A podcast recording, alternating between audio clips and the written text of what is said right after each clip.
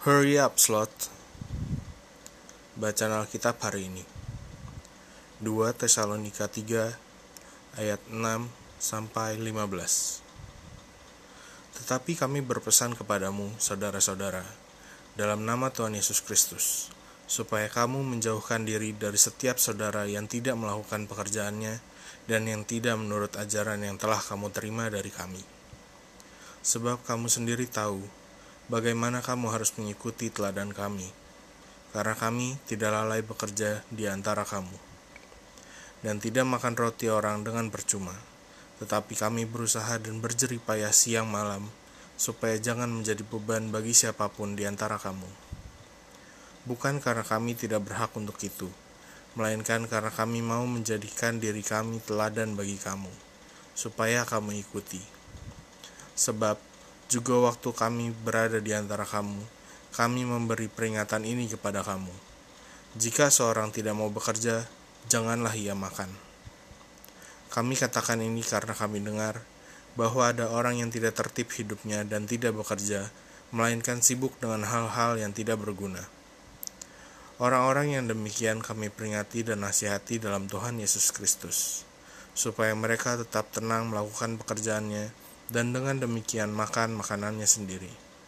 Dan kamu, saudara-saudara, janganlah jemu-jemu berbuat apa yang baik.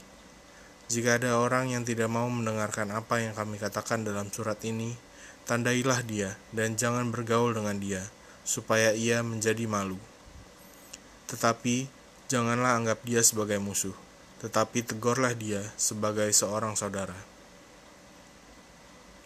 Ayat hafalan 2 Tesalonika 3 ayat 10 Sebab juga waktu kami berada di antara kamu, kami memberi perang, peringatan ini kepada kamu.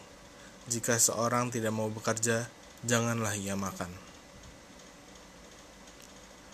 Renungan inspirasi Di dalam Alkitab, Tuhan menentang orang-orang malas dan ia memerintahkan manusia untuk bekerja. Kepada jemaat di Tesalonika, Rasul Paulus memberi nasihat tentang tanggung jawab dalam bekerja. Kala itu, jemaat hidup saling tolong-menolong. Orang yang kurang mampu mendapat dukungan finansial dari jemaat lain. Persoalannya, ada jemaat yang tidak bekerja dan mengandalkan bantuan orang lain. Mereka tidak bekerja bukan karena sakit penyakit atau tidak bisa mendapatkan pekerjaan. Bisa dibilang mereka sengaja tidak bekerja mereka malah menyibukkan diri dengan hal-hal yang sebetulnya tidak berguna atau bisa kita katakan sibuk tidak jelas.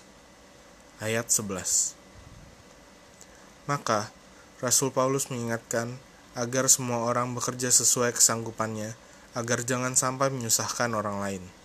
Tetap saling membantu, tapi tidak boleh memanfaatkan bantuan itu agar tidak perlu bekerja.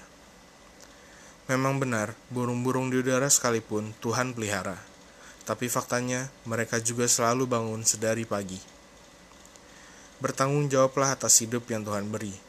Isilah dengan giat pekerja dan berkat Tuhan pasti dicurahkan bagi orang rajin. Refleksi diri. Pertama, pekerjaan apa yang sedang Anda kerjakan saat ini? Menjadi seorang karyawan swasta. Kedua, Pernahkah Anda merasa malas bekerja? Mengapa? Tidakkah Anda malu jika harus menjadi beban orang lain? Pernah, karena rutinitas yang terus berulang. Tentu saya merasa bersalah ketika sedang bermalas-malasan. Maka dari itu, saya tetap berusaha menyelesaikan pekerjaan saya tepat waktu. Pokok doa Tuhan, aku mau ikut perintahmu Aku mau bekerja karena bekerja adalah bagian dari ibadahku kepadamu. Terima kasih untuk pekerjaan yang kau beri. Di dalam nama Yesus, aku berdoa dan bersyukur. Amin.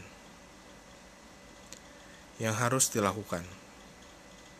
Bekerjalah sesuai kesanggupan kita dengan rajin. Hikmat hari ini. Avoid sloth, the mother of all vices.